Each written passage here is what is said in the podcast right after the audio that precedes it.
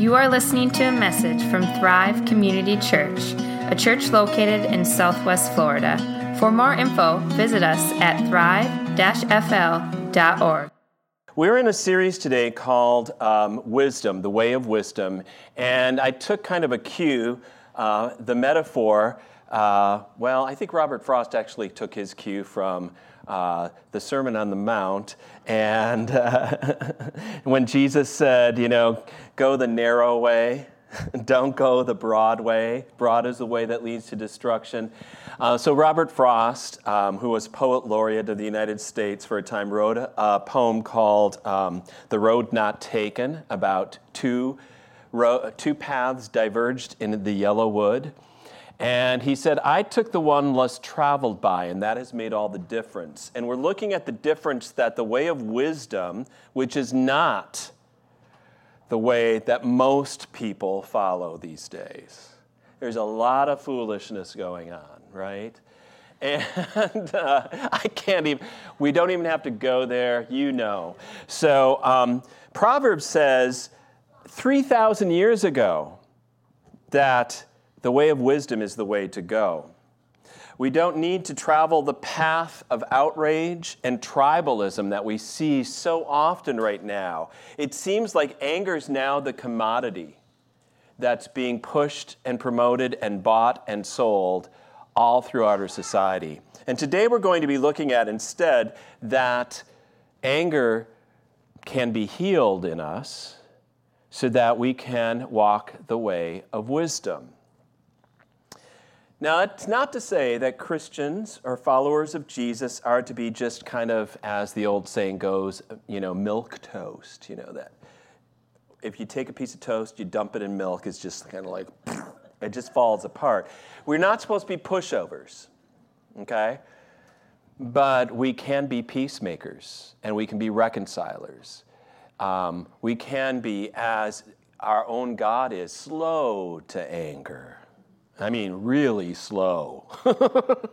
Our songs today are just so wonderful that we sang beforehand, and uh, kudos to the band as they did a great job with them, because it is the fact that God's faithfulness is why we can talk about um, the way of healing anger today. And God's unconditional love that never stops and never lets us go. That's why these words can be spoken today. It's in that context that the book of Proverbs can be read. It's not just take these words of advice. It's not words of uh, kind of a, some type of a help, you know, like here's a few things that you can do to improve your life. That's not what this is about. This is really within God's grace, within the way that God has set up this entire world and how God has planned his way of redemption, that we can speak about the healing of our anger. So before we get into that, let's read some of the Proverbs today that we're taking our cue from. And these are various Proverbs from chapter fourteen through chapter twenty-five. Whoever is slow to anger has great understanding, but he who has a hasty temper exalts folly. A tranquil heart gives life to the flesh, but envy makes the bones rot. A soft answer turns away wrath, but a harsh word stirs up anger. A hot-tempered man stirs up strife, but he who is slow to anger quiets contention. Whoever is slow to anger is better than the mighty, and he who rules his spirit than he who takes a city. Good sense makes one slow to anger, and it is his glory to overlook an offense. A man of great wrath will pay the penalty, for if you deliver him, you will only have to do it again. But not a wit- be not a witness against your neighbor without cause, and do not deceive with your lips. Do not say, I will do to him as he has done to me. I will pay that man back for what he has done. If your enemy is hungry, give him bread to eat, and if he is thirsty, give him water to drink. For you will heap burning coal, heap burning coals on his head, and the Lord will reward you. So from these um, Proverbs today, we're going to be looking and exploring four different points. I know, four. Ooh. We'll try to get through them pretty quickly, though. Okay.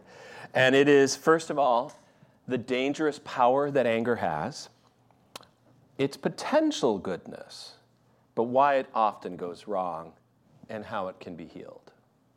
Okay? Got it? You're following with me? So first of all, it's dangerous, dangerous power. You probably know that. Anger is kind of the dynamite of the soul, and it tends to destroy everything around it if it can. It can be so volcanic. It can be atomic. It can be a problem. I mean, the first couple of Proverbs we looked at, whoever is slow to anger has great understanding, but he who has a hasty temper exalts folly. Okay? All kinds of research have shown that anger is probably more damaging to you than anxiety, believe it or not. In twenty twenty-two, the New York Times did a kind of a summary piece on all of this that said this: lost your cool? Your heart, brain, and gut are taking notice. Public life and personal hardships provide ample fodder to fl- for flare-ups, which, in addition to costing your cool, can also take a more serious toll. According to scientists, prolonged and extreme anger can be also exacerbate existing health problems as well as affect the way we react to certain issues. Anger responses can cause a ripple effect throughout the body, from the cardiovascular system to the nervous system. It's all fair game. The body keeps a score, okay? The body keeps score when anger controls a human life. Um, and the score comes from uh, another website that has Everyday Health, uh, lists five different ways that anger affects you. Outbursts can put uh, your heart at risk. Anger ups your stroke risk. It weakens your immune system. It causes your anxiety to even be worse. It's linked to depression. Your hostility can even hurt your lungs. Isn't that amazing? And anger, yes, can shorten your life. But it not only affects you personally, anger is destructive in relationships. And I think you know that. When you get angry, boy, words become weapons. Doctor Lee Royce, a professor of psychiatry and behavioral neuroscience at the University of Chicago, talks about this. You might often hear a person, he says, in an angry state say or do something that they don't really like, and when they're not angry, they will regret it and wish they ha- didn't do that. Have you ever thought that about you? Oh, man, I can't believe I said that. I didn't, yeah, I meant it, but I didn't want to mean it. Yeah, it's amazing. Not only that, though, I think the worst part, the part that I don't recognize, is when I'm angry, my judgment just goes out the window.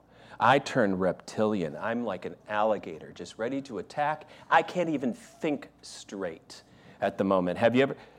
Yeah, maybe you've watched that. I'm not recommending necessarily, but it's popular right now. The show on, is it Netflix? Which one is it? Beef? Anybody watch Beef? Is that on Netflix? Woo! There's even church scenes in it, though, so that's kind of, uh, not to say there is a lot of other stuff in it. But um, it's all just about road rage and how it gets out of control and run ruins these people's lives, right? And they can't even think straight. Man, they do not think straight in this show. So Doctor Royce continues, in that agitated state, we're less likely to make good judgments, to listen for certain information, to be attuned to other motivations that are important for human humans, like values. You just lose it. And we probably all lost it at times. And that's why I'm so glad we sang the songs that we did. We're saying this in a gospel setting, the fact that God has embraced us, loves us, forgives us, renews us, and will not leave us simply because we've been angry with him or others, or we've been destructive in any form in our lives. Now, of all the emotions that we might have, anger is the one, I think, that can act a lot like an addictive substance. Now, why I mean that is because you fall into denial often with anger. I'm not angry. I'm just frustrated. You ever said that? Or I'm just venting. I'm just getting it off my chest. Do you understand how that doesn't work? They have done studies on that. Cathar- it doesn't really help. It tends to fuel. I, um, well, I'm just, I'm just standing up for, I'm just standing up for my own rights. By all rights, I should be angry. We justify it in so many ways. And yet what anger does is I can admit often that I'm sad. I can admit that I'm even worried about things or concerned. But it's really like, mm, I don't know if I can admit I'm angry. No. What anger also does is it tends to put the reason I'm angry out there. The problem is not me, it's you. Have you ever, yeah, right? And therefore, I have a reason to be, and therefore it's okay, and I can hold on to it.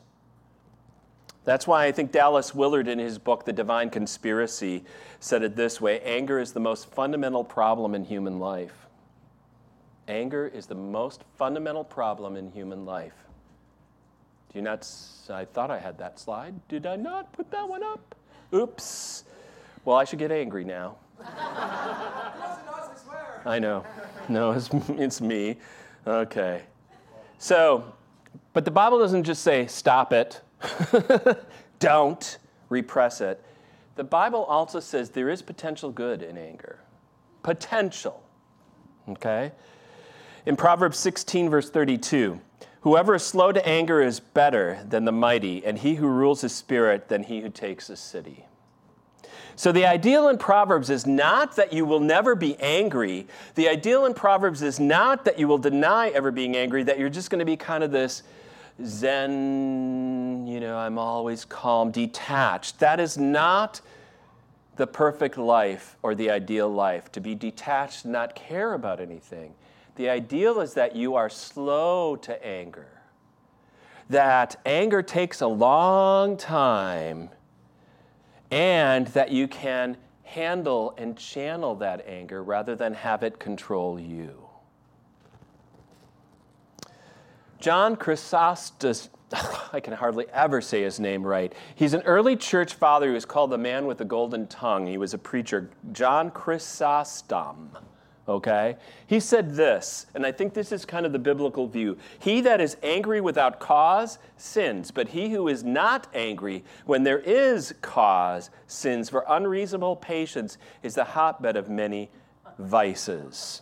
There are reasons to be angry and to do something. A good example of anger that has been channeled somewhat properly or did some positive is the group Mothers Against Drunk Driving.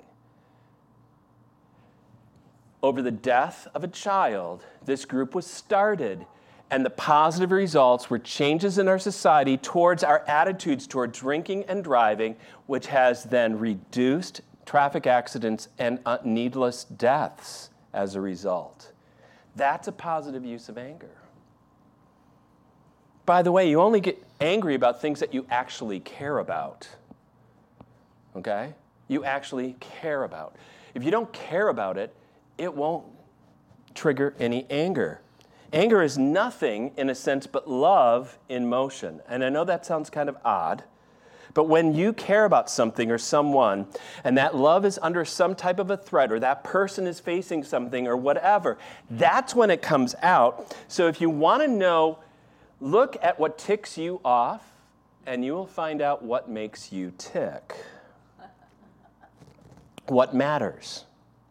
And that's why the reason the Bible actually says that God himself, he is slow to anger and abounding in loving kindness, but God still does display anger in his relationship to human beings. He sees how we have destroyed creation and each other, how we have treated other people, and through the prophets, you will read some very woo passages. So that Abraham Heschel, in his book on the prophets, says that actually nowhere better than in the prophets themselves, God has shown how much he cares about human beings. He says, man is not only an image of God, he is the perpetual concern of God. This is so radically different than almost any other world religion, by the way. Most world religions, God is above it all, doesn't care, you know, detached, especially the God of Plato and Aristotle. This God is totally focused on your well-being. In fact, what he says is whatever man affect, does affects not only his own life, but also the life of God. In other words, what you do does matter to God, and he gets frustrated. He gets upset. You see in the prophet Hosea probably the most pathos. That's the word. That's the suffering frustrations of God towards Israel, where Hosea goes like, what am I supposed to do with you? How am I supposed to put, you're like a teenager, you know, that just goes off and you're, what am I supposed to do? But then God does not direct his anger the way that we tend to direct our anger. He doesn't direct it against us, but he uses his anger for us because we are not his enemy. The enemy that we face is his enemy, the enemy of death and sin and the devil. That's the enemies of God, and God takes it on. That's why you see even in Jesus, when he comes to Lazarus' tomb, it says he is upset. He is ticked off, not at Lazarus, not at the others, but at death. And he calls Lazarus out of the tomb, only for himself to enter a tomb just a couple weeks later. That's the anger of God. That is a positive, controlled type of anger. But man, why does it go wrong? Because it often goes wrong in my life. Look at Proverbs twenty-four. Be not a witness against your neighbor without cause, and do not deceive with your lips. Do not say, I will do to him as he has done to me. I will pay the man back for what he has done. Woo! Um, that's almost like, you know, that's three thousand years old, and it seems like it's last night's news. Is that amazing? It's amazing how anger can go wrong when you just like, instead of just wanting uh, to right a wrong, you actually want vengeance. It's over the top. It's out of control. It's not directed in a positive way. Like I said, when your loves are threatened, that's when you get angry. The problem is my loves. What do I actually love? And my loves are kind of out of order, as Saint Augustine says in his books, Confessions and City of God. My loves, like I love my entitlements more than my group. I love my tribe more than others people. I love my sense of righteousness and my superiority. I love my comfort than trying to right a wrong in somebody else's life. That's the problem.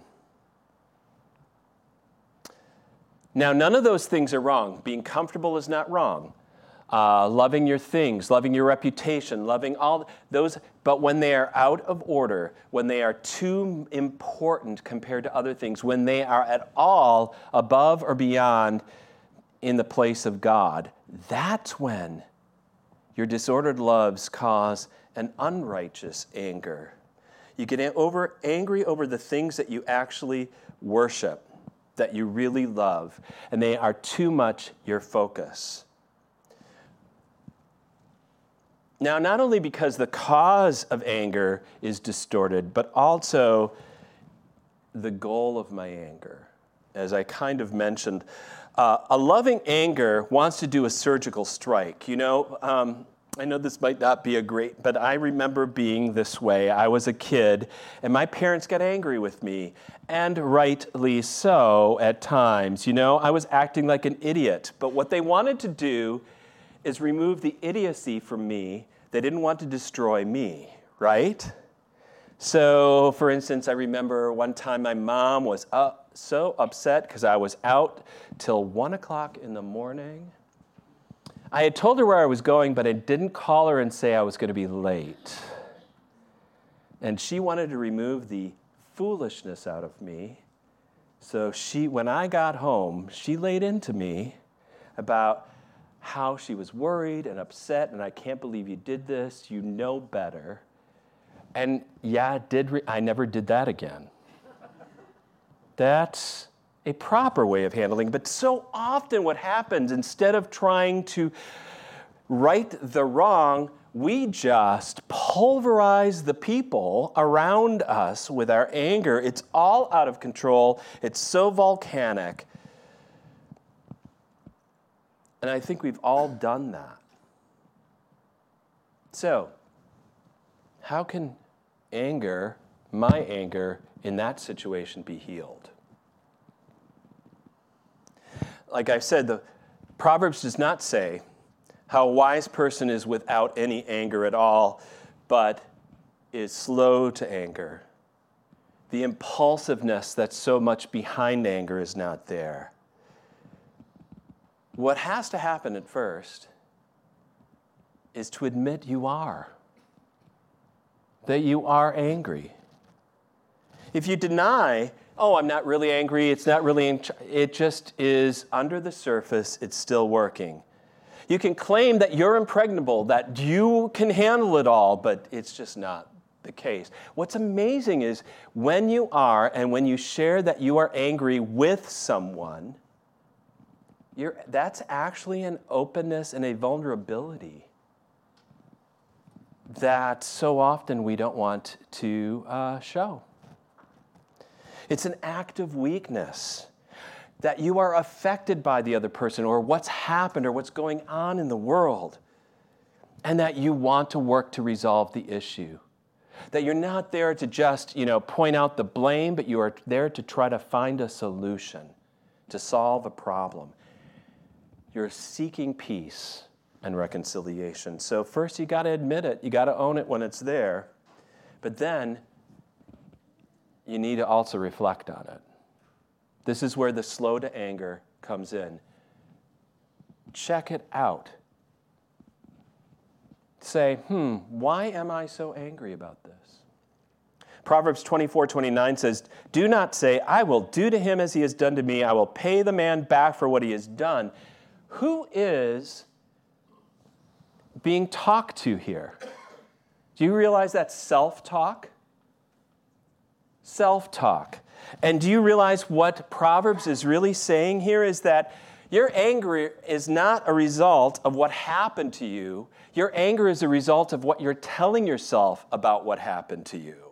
Do you get that?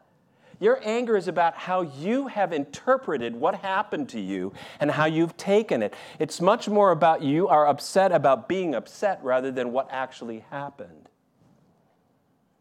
So often, my anger... Whoa, wait a minute. Let me, why am I so upset about this? What is, what is this triggering in me? What is this big thing that I, seems so important that I'm trying to defend right here? And after I analyze it and reflect on it, I'm embarrassed.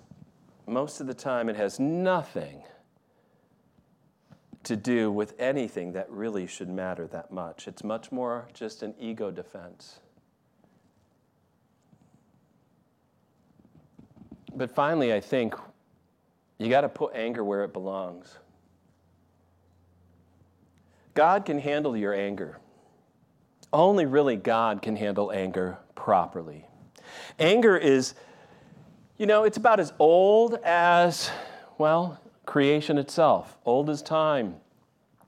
The first story about true anger is a story of sibling rivalry between Cain and Abel and the older brother Cain. And God comes to Cain and says, hey, watch out. And God wanted to work with Cain and handle his anger, but of course, Cain did not reflect on it. Instead, he vented his anger and took it out on his brother and murdered him. God could have handled anger, uh, the Cain's anger and helped him work through it and brought Cain to a deeper understanding and a deeper intimacy with God. In fact, when you work through conflicts in a relationship and work through your anger with someone, you grow in a deeper friendship and bond. So God will take your anger. In fact, you see that in the person of Jesus.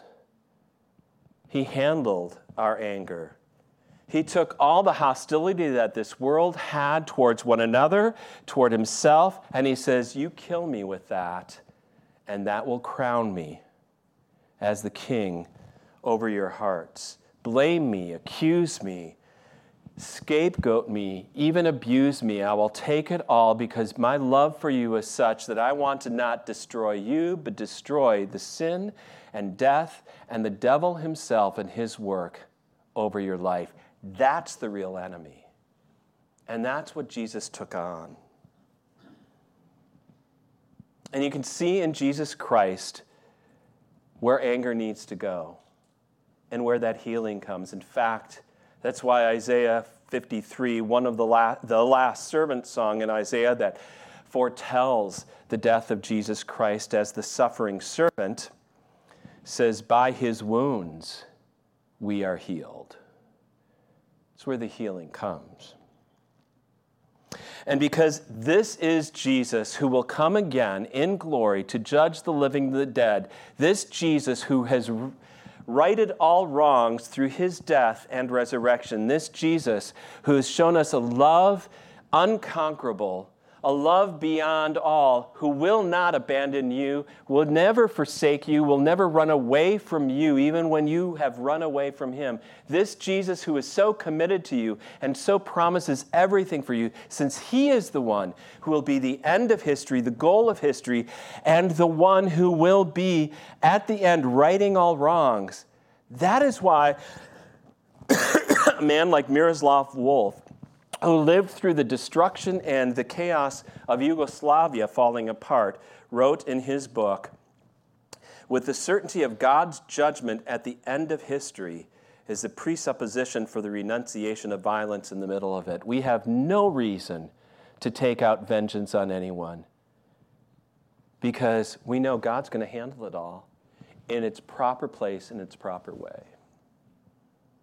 So you can work for peace and justice in this world, but not get so caught up into the rightness of your cause. You can hold it loosely and understand God's still going to work it out, even if there's so much that so easily could be angry, angered in this world. Do you know, I mean, I'm just amazed. If you watch or listen to talk radio, the news, anything that you listen to, just take a pulse in the next few days on how much anger is being shared.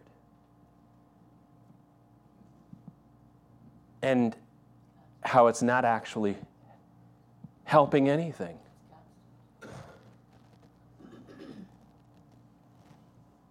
No, what's really needing to be shared a lot more is the truth and love of Jesus Christ. That's why Miroslav Volf says one can embrace even perpetrators in forgiveness because God has embraced them through the atonement. That is, through the cross of Jesus Christ, then I can look at evil. Because, you know what? You are not my enemy. No matter who you are in this world, you are not my enemy. You may think you're my enemy, but you are not my enemy. The enemy, your enemy, is my enemy, and that is the devil and sin and death. No one else, no human being, not flesh and blood, those are not your enemies. They are people that can be reconciled to God.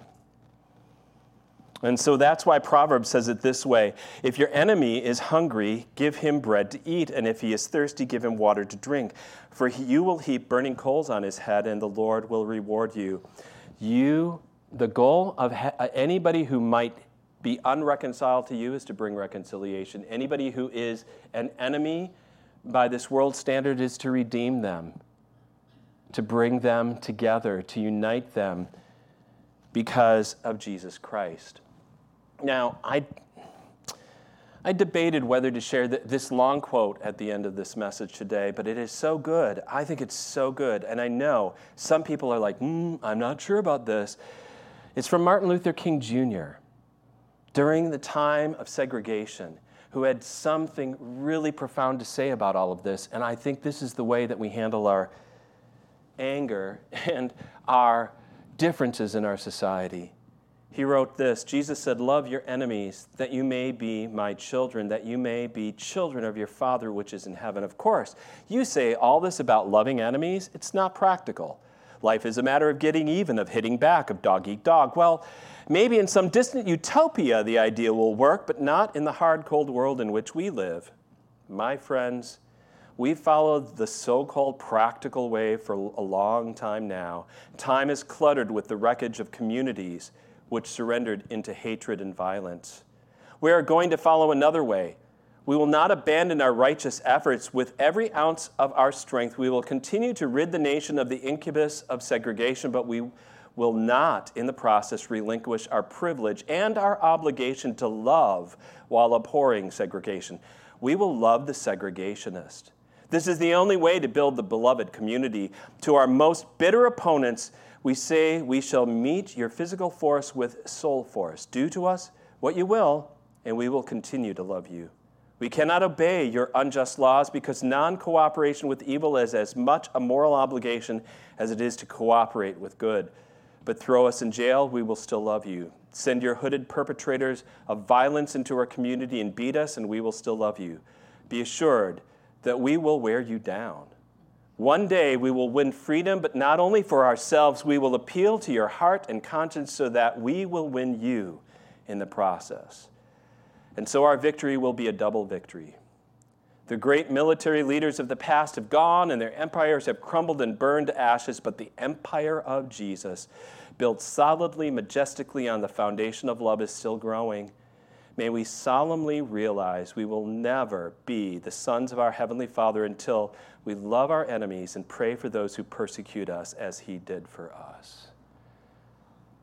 Profound words, true words. That's the healing of anger.